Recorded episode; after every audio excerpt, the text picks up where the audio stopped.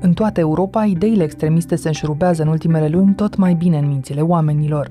Dar în România, avântul extremismului nu e dat doar de resursele financiare ale unui partid devenit parlamentar sau de protestele care ocupă ecranele televiziunilor de știri. La spectacolul zilnic al aur se uită cu admirație sau încărcați de revoltă împotriva celorlalți mii și mii de oameni, cei mai mulți nevăzuți. Ei sunt cea mai ușoară pradă a extremismului de criză.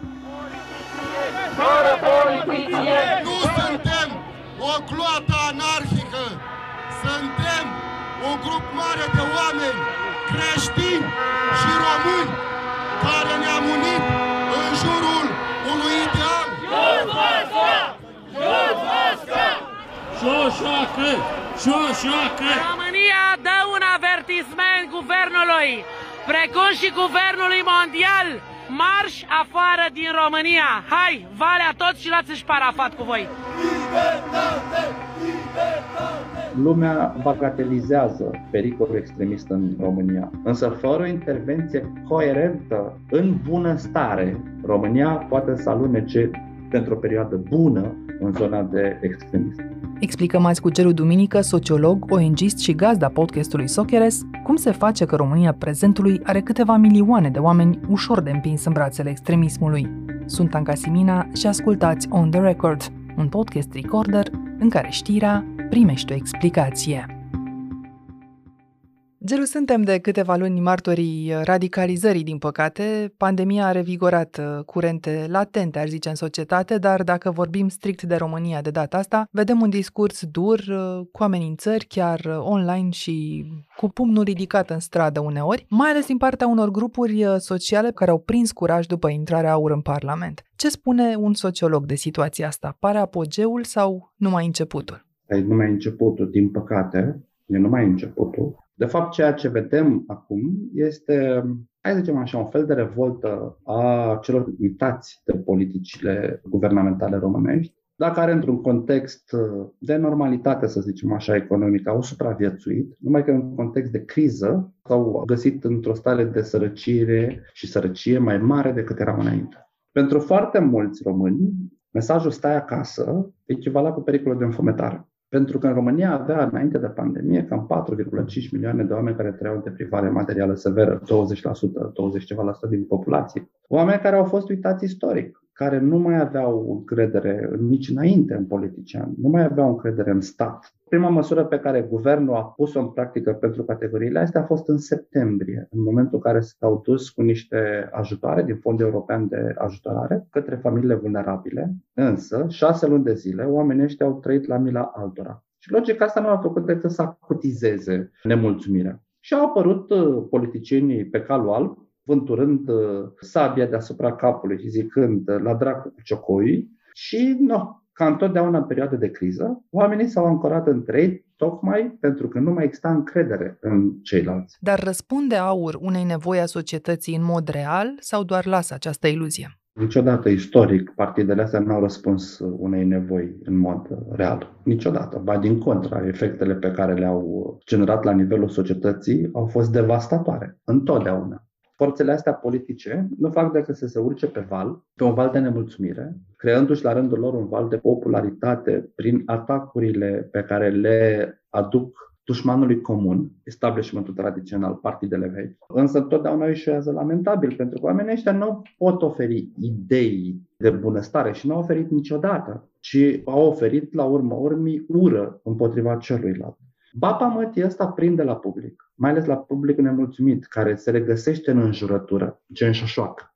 Da? Uh-huh. Adică în momentul în care șoșoacă țipă, urlă, da, omul ăla nemulțumit are senzația că el țipă. Da? Și zice, uite, bă, bine le zice, bă, în sfârșit le zice cineva. Însă dacă te-ai uitat la ideile doamnei șoșoacă, ți-ai dat seama că n-au nicio legătură cu bunăstare. Ați văzut ce le-am făcut în Parlament azi? Uh, ce vă rog, când o să vedeți uh, persoane care au uh, rude decedate în spital, vezi, Doamne, COVID, nu îi mai luați din spital. Vă duceți imediat la poliție și faceți plângere penală pentru omor, da? Asta puneți și în contextul în care avem aproape jumătate din populația analfabetă funcțional și în contextul în care noi încă mai credem în moroi, mulți dintre noi, E un context care favorizează, prin ignoranță, prin ceea ce s-a semănat ani de zile, favorizează în mai mare măsură decât în alte părți accesul și creșterea acestor partide și decăderea statului, așa cum îl știm. Ei, creșterea mă interesează, mai ales din ultima frază pe care ai rostit-o, pentru că, da, îi vedem pe acești lideri erijându-se, să spunem, în purtători de mesaje ai tuturor celor nereprezentați, nu numai ai votanților mm-hmm. lor, în negociatori care, de fapt, nu negociază nimic, cum explicai mai devreme, ce mai degrabă întrețin uh, ura față de oricine este celălalt. Dar, dacă ne uităm în sondaje, aur crește. Se explică va crește asta? în continuare și va crește în continuare. Haideți să luăm așa pe rând. Reprezentarea partidelor în Parlamentul României a fost dată cam de 40-50% din masa electorală românească. Restul nu au participat. Uh-huh. Înainte aveam un partid de antisistem pro-european, respectiv USR. În momentul de față este la guvernare. La revedere! Nu mai poți să faci o poziție din interiorul guvernului. Cine poate să acționeze drept catalizator pentru voturile nemulțumiților? Nu e decât aur, care de fapt vine și catalizează voturile celor abandonați. Ei nu vin și catalizează voturile celor nemulțumiți, ci celor abandonați. Pentru că foarte mulți nemulțumiți, spre exemplu, ar vota aurul dacă nu ar da cu pietre în cap la jandarm. Ar vota aurul dacă nu ar avea atitudini profund creștin-naționaliste și așa mai departe. Aurul cu niște lideri mai spălăciți și cu niște mesaje spălăcite, po, toate șansele ca să-l vedem partidul 2 la următoarele alegeri. Ceea ce toate putem vedea în Bulgaria. Exact. Tu ai astfel de cunoscuți? O, da. Prin lumile în care te învârți, că sunt mai ai multe. Ai surprins, am și în familie fan șoșoacă. Așa, cum se manifestă un fan șoșoacă și cum face el distinția între ce e fals și ce e adevărat din ce spune? Dar nu face distinția pentru că se simte abandonată, ea pe ea la mine în familie, uh-huh. pentru a susține, să zicem așa, familia ei, a fost nevoită să plece în străinătate de foarte mulți ani la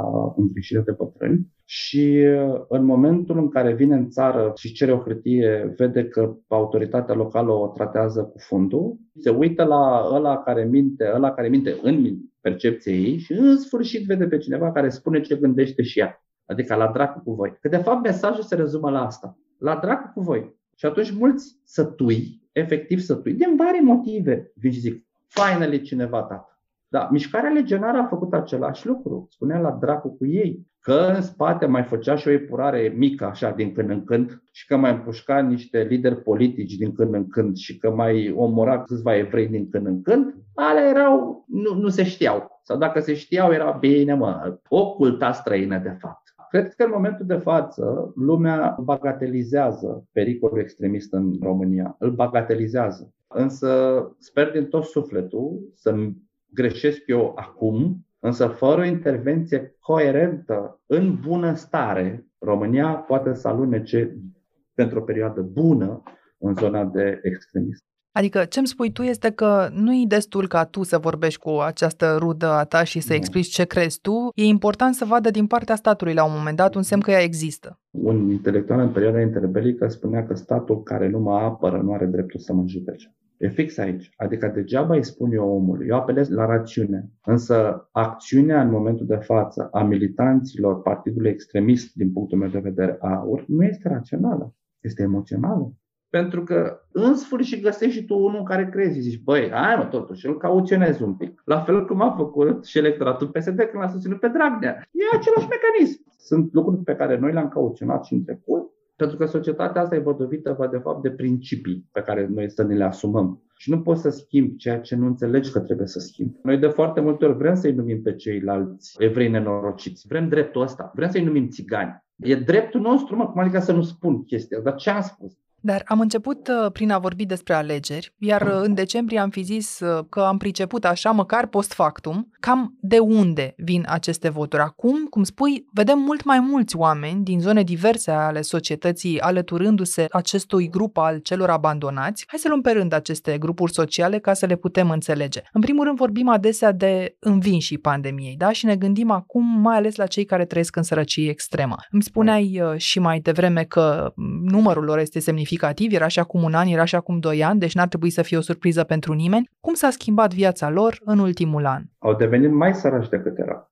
Și mai violenți și mai uh, speriați? Sărăcia generează, sigur, sărăcia generează acutizată, dublată de ignorare, dublată de culpabilizare, nu au făcut decât să stârnească demoni. Logic. Un sondaj de opinie pe care noi l-am făcut la începutul pandemiei, mai-iunie 2020, Vinovați pentru răspândirea COVID în spațiul românesc erau considerați 1. Diaspora 2. Migranții 3. Romi și acum, culpabilizarea asta din acest an față de diasporă, față de romi și față de orice fel de migrant, unde a dus? Ea, în teorie, se numește reacție adversă, care poate însemna o mulțime de lucruri. Respingere, abandon, revoltă, Culpabilizarea a fost și evidentă în momentul în care, la începutul protestelor, din tot protestul ăla, se punea accentul pe unul care zicea, mă duc la furat, frate, ce vrei să fac? Mă duc la furat. Toată lumea se arăta în buclă, efectiv, imaginea cu ăla, generând ideea că de fapt toți protestatarii sunt așa, ceea ce e profund greșit. Profund greșit, că pe lângă oamenii ăștia dezavantajați, uite că vorbeai de profil, sunt și oamenii care și-au găsit, aici, zicem așa, mica sursă de venit, pus în genunchi. La fel, oamenii care trăiau din servicii. Omul ăla care lucra ca ospătar, spălător de vase, care nu era bogat, că de asta el era spălător de vase. Nu avea școală multă, nu putea să angajeze ca ITist să lucreze de acasă. Și s-a trezit aruncat pe străzi. Nu pentru că angajatorul lui n-a vrut să-l mai țină. Pentru că statul, în mintea lui, PNL, USR, PSD, cine vreți dumneavoastră, a făcut în așa fel încât el să devină și mai amărât decât era. Și atunci, logic, revolta există. Mulți comentatori, mai ales de stânga, în contextul ăsta al uh, manifestațiilor de stradă, au încercat să le dea o explicație și adesea explicația universal valabilă pare să fie sărăcia. Dar poate să fie sărăcia o scuză pentru mesajele rasiste sau antisemite sau pentru violență? Poate justifica la nesfârșit sărăcia ignorarea legii? E, rasismul, ignorarea legii și așa mai departe, nu ține cont de sărăcie, ci ține cont de valorile pe care societatea asta le are împământenite. Dacă am semănat nechină, nu puteam să culegem decât nechină, că doar nu era să culegem grâu societatea românească are un filon rasist de la pașopt încoace, vorba lui Caragiale și chiar nu exagerez când zic de la pașopt încoace. Dacă, dacă îl citim pe poetul național, o să vedem că bulgăroii cu ceafa lată erau vinovați pentru o mulțime de lucruri care se întâmplau în spațiul românesc. E, lucrurile astea nu au fost înstompate, pentru că noi am crescut cu mirajul că românii sunt harnici buni și ospitalieri și că n-au vrut rău niciodată nimănui. Chiar dacă istoria ne-a arătat că n-am fost atât de buni, harnici și ospitalieri, și că am făcut și noi o mulțime de prostii. Nu poți să schimbi ceea ce nu vrei să schimbi. Nu înțelegi că trebuie să schimbi. Noi am ignorat sute de ani de robie, evenimentele din Holocaust, am ignorat uh, politicile astea de antagonizare pe care societatea românească le-a pus în practică ani de rândul. Aduceți-vă aminte de imaginile din anii 90 cu copiii din uh, orfelinate, care erau îngrozitoare. Da? Și încă avem probleme cu incluziunea copiilor din centre de plasament, pentru că n-am înțeles, de fapt, ce a fost acolo, că noi i-am ascuns după colț și ne-am făcut că nu-i vedem. Sunt foarte multe lucruri care au condus către realitatea pe care noi o avem, și către toate formele astea extreme de manifestare. Rasism, homofobie, misoginism, sexism. Și atunci eu stau și mă întreb de ce oare Dumnezeule nu reușim să vedem potențialul din fiecare om, ci vedem culoarea, sânii, orientarea sexuală, religia. Răspunsul e simplu. N-am fost învățați altfel. Spera să fie mult mai multă lume. Sunt foarte mulți puști, foarte mulți țigani. Nu sunt oamenii care trebuie, adică nu sunt oamenii care chiar suferă. Deci nu am venit din motive politice. M-am săturat de mască, nu vreau și nu am purtat-o și nu o suport. Da? Și m-am săturat de restricții. M-am săturat să trăim într-o, într-un joc de fața ascunsă. Nu cedăm! Uite, tot apropo de cei care se revoltă, un alt grup ușor de identificat între cei care au protestat în ultimele zile este cel al tinerilor, care, așa da. cum spun, nici n-au job, nici nu merg la școală. Sunt undeva între aceste Anca, două lumi. Știi care e cea mai săracă categorie în România? Exact asta de care vorbesc acum, probabil. Exact 35% dintre exact tineri tinerii. sunt exact într-un risc de sărăcie sunt, foarte crescut. Avem cel mai mare număr de tineri din Uniunea Europeană, NITS se numesc ei, care sunt în afara sistemului de educație și în afara câmpului muncii. Ce măsuri ați văzut pentru ei în ultimii 15 ani? Vă spun eu, niciuna. Lumea s-a dus către cel care votează, pentru că tinerii din nou istoric votează în cea mai mică măsură. Sau nu votează cu cele două mari forțe politice, să zicem așa, ci votează puțin mai altfel. Și atunci ăștia s-au simțit abandonați din nou. Dar da? dincolo de calcule politice și economice, ei sunt mai receptivi la radicalizare? Mm, nu neapărat. Ei sunt mai receptivi la a-și exprima opinia. Faptul că avem foarte mulți tineri este cât se poate de înțeles. Din nou, abandon, sărăcie, vârsta, chiar crezi că poți să schimbi lumea și așa mai departe. Eu nu mă uit cu niciun pic de mânie față de protestatarii pe care îi vedem pe stradă. Îmi pare rău că, din păcate, agenda lor este deturnată de o mână de politicieni cu manifestări grotești. Cât antagonizează o societate reflexul de a-l învinovăți pe celălalt și cât de vulnerabili suntem în România în fața extremismului, aflăm în câteva clipe. Revenim cu Gelu Duminica. Aqua Carpatica din România, patria apelor minerale.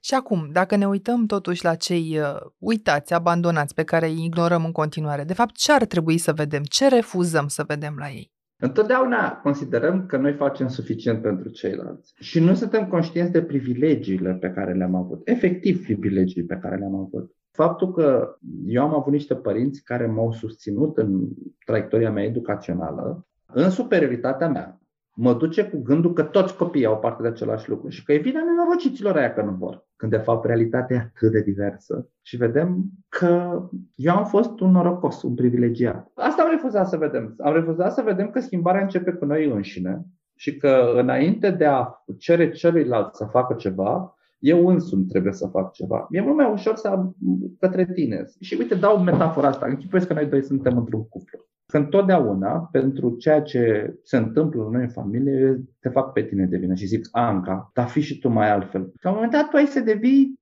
zici, pe bune mă, chiar nu vezi? Și eu îți spun același lucru de ani de zile, dar eu întotdeauna caut vinovatul la tine. Eu fiind femeie știu că tu ești de vină. Asta să nu mai punem. Bun. Din dar păcate, demonstrația știi, e făcută. Da, demonstrația e făcută. Din păcate nu putem să culegem fructele solidarității și conceptului de împreună în momentul în care noi întotdeauna ne-am uitat uh, altfel la cel de lângă noi. Și nu am conștientizat că bunăstarea mea depinde de bunăstarea celuilalt. La un moment dat, celălalt se revoltă. Profită extremiștii de un stat nedrept, de fapt? De un stat slab. Hai să nu zicem neapărat nedrept, pentru că nu există stat drept, ca să fiu foarte onest. Însă nu cred că în momentul de față putem să vorbim de o anumită clasă socială care este mai dispusă către extremism. Și, din nou, istoria ne-a învățat că cei care au promovat ideile urii întotdeauna au fost în primă fază intelectuale și că au reușit să găsească canalul de comunicare cu masele au știut să se joace cu temerile și cu fricile noastre. Știți, e exact ca în Biblie când diavolul se joacă cu temerile tale. Uneori îl auzim pe demon că ni se pare mai dulce și mai atrăgător. Dar din nou aici vine de modul în care noi înșine am fost educați, modul în care valorile la care am achesat, ideile care ne-au fost uh, împărtășite, ceea ce noi am reușit să internalizăm și așa mai departe. Din păcate, educația românească este pământ fertil pentru naționaliști. Când am pentru șlefuit biografii în manualul de istorie, după aceea 30 Logic, de ani mai târziu mă făcut... oripilează că văd dezvelindu-se statuia lui Goga. Goga, da, adică eu am aflat despre Goga, prim-ministru legionar, am aflat uh, despre el că aveam vreo 20 și ceva de ani când am citit despre însemnătatea lui Goga în uh, creșterea ideilor antisemite și extremiste în spațiul românesc. În rest, mie mi-a fost prezentat ca marele poet. Însă e foarte greu cuiva să-i spun ceea ce tu ai fost învățat, de fapt, nu e adevărat. Și nu o spun eu, o spune Platon de acum 2000 de ani în mitul peșterii. Platon când vorbea despre umbrele de pe pereți și toate lucrurile alea, de fapt despre asta vorbea. Adică dacă eu ți-am zis țiganii sunt răi, evrei sunt răi, ungurii vor ardealul, homosexualii sunt niște păcătoși și te-am injectat cu chestia asta ani de zile. Eu pe urmă rămân surprins de ce tu ai devenit un antisemit, antimaghiar, antirom și homofob Logic, asta am semănat. Și acum suprapune acestei analize și instrumentul online pe care îl avem. Nu-l aveam Aia, acum 90 de ani, dar îl avem azi. Da, adică canalele de comunicare sunt mult mai mari și bombardamentul informațional la care suntem supuși e mult mai mare. Dar ca să înțelegem uh, în ce moment prejudecata, uitându-ne tot la trecut, prejudecata, stereotipul devine acțiune, chiar violență sub diverse steaguri. Care-i scânteia? Sunt mai multe lucruri. În teoria prejudecății avem o etapă care se numește ancorare. Dau un exemplu. Pentru mine, tot ceea ce faci tu, o faci în calitatea ta de ochelaristă. Acum, pentru cei care nu ne văd, uh, confirm. Da. E Și una dintre atunci, identitățile dacă mele. Tu, dacă tu înjuri, spre exemplu, pentru mine ești ochelaristă. Indiferent ce faci, o faci în calitatea asta. Adică asta înseamnă ancorare. Pentru că eu nu reușesc să văd Dincolo. multitudinea de identități pe care tu o ai. Tu ești în același timp femeie, parteneră, bucureșteancă, copilă, părinților tăi, multe alte identități ai. Da, eu nu reușesc să văd că, de fapt, comportamentul tău depinde de identitatea asta multiplă și de fațeta identităților tale pe care tu o arăți. Pentru mine ești doar ochelarist.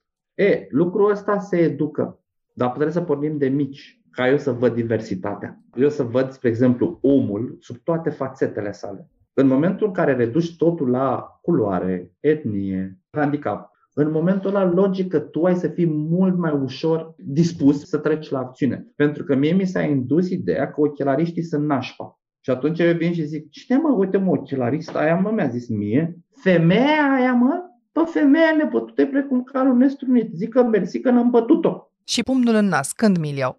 E, aici depinde foarte mult de capacitatea de a mă stăpâni nervii, pentru că fiecare avem un nervometru, să zicem așa.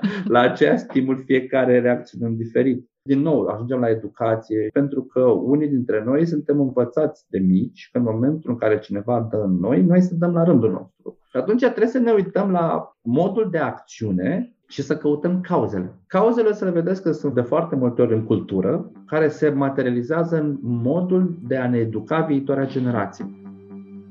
Am aici un tânăr de șapte ani. Cum te cheamă tinere? David, Ai o poezie? nu plânge mai mie, că am să mor neîmpărtășit, un glonț pornit spre pieptul tău, cu pieptul meu, eu l-am oprit. Nu plânge Acum, dacă vă uitați atent așa la societatea românească, o să vedeți că noi suntem educați mai degrabă cu valorile trecutului decât cu valorile prezentului și viitorului.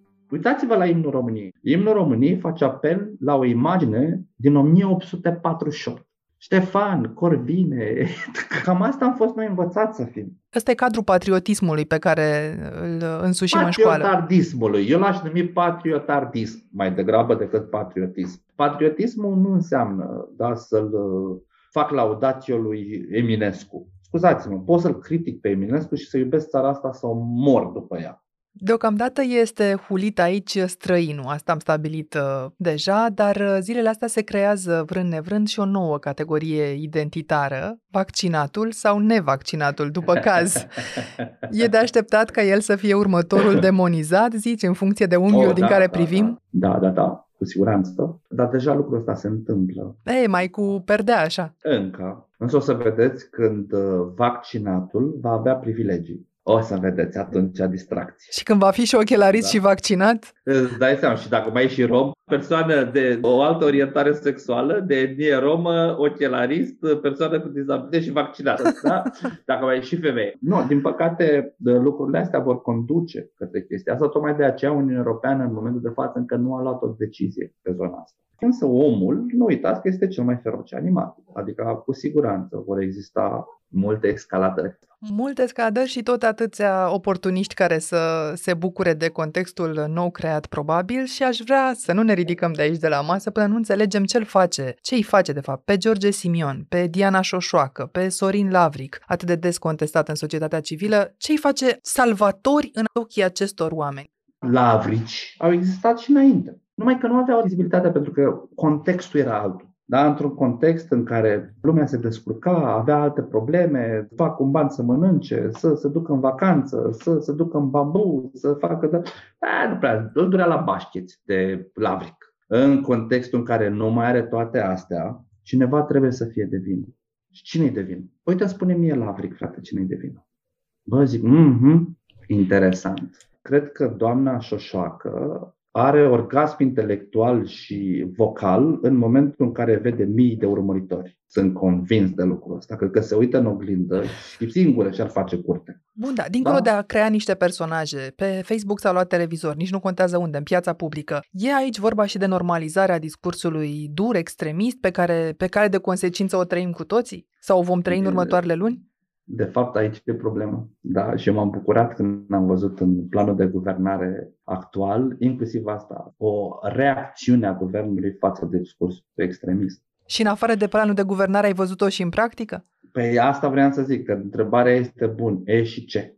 De fapt e lipsă de voință. Băi, mulți se folosesc de chestia asta. Pentru mulți, dacă șoșoacă n-ar fi existat, ar fi fost inventat. Și atunci uh, mă întreb, mai e acum vorba de o parte a societății care își împinge aleși, cum vorbeam mai devreme, să-i rostească mesajul sau din potrivă? E vorba de un oportunism, de un tip de irresponsabilitate politică vărsate ca printr-o conductă spartă acum într-o societate cine știe cât de derutată. Uite, să mai dau un exemplu că poate așa ne înțelege lumea. Să presupunem că tu cu partenerul tău ai o relație nefericită și că în uh, relația asta nefericită tu nu te simți auzită și apare unul care îți spune cât de frumoasă ești, cât de mișto ești, ce nu-ți spune celălalt. Ai să fii foarte tentată să intri într-o relație extraconjugală, ba chiar să-ți părăsești partenerul pentru o nouă relație. Te valorizează, te aude. Și zici, băi, uh-huh, pot să am o altfel de viață mai alături de ăsta. De fapt, păstrând proporțiile în exemplu pe care l-am dat, susținătorii asta cred. Eu nu cred că susținătorii văd rău României. Numai că binele lor, binele pe care îl văd, este altul decât binele pe care îl vedem noi. Marea problemă este că noi n-am avut lideri care să ne pună la aceeași masă și zică, băi, ce înseamnă bine, mă? Hai să stăm de vorbă. Altfel, nu merge.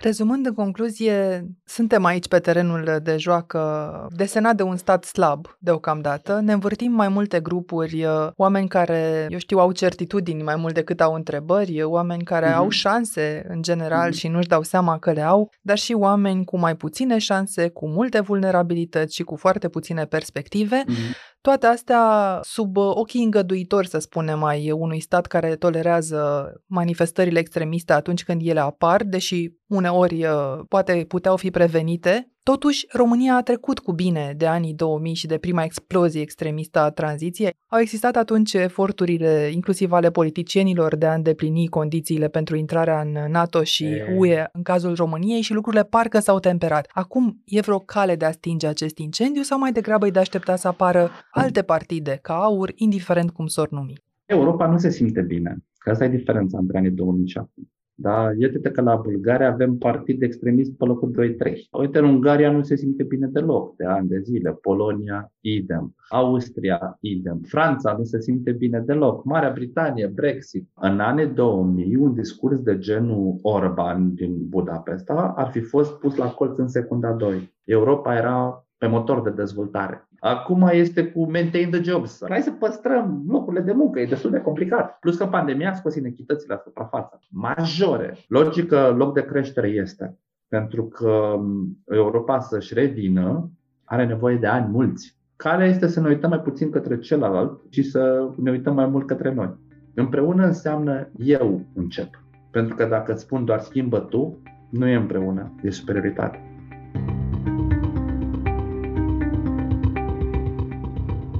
Ați ascultat On The Record, un podcast produs de Recorder și susținut de Banca Transilvania. Ne găsiți pe Apple Podcast, pe Spotify sau pe orice aplicație de podcast pe care o folosiți. De asemenea, ne puteți urmări pe canalul On The Record de pe YouTube. Ca să nu ratați niciun episod viitor, nu uitați să dați subscribe. Vă recomandăm să ascultați și podcastul BT Talks, disponibil pe bancatransilvania.ro podcast. On The Record are ca editori pe Cristian Delcea și pe Mihai Voina. Eu sunt Anca Simina, ne reauzim vineri.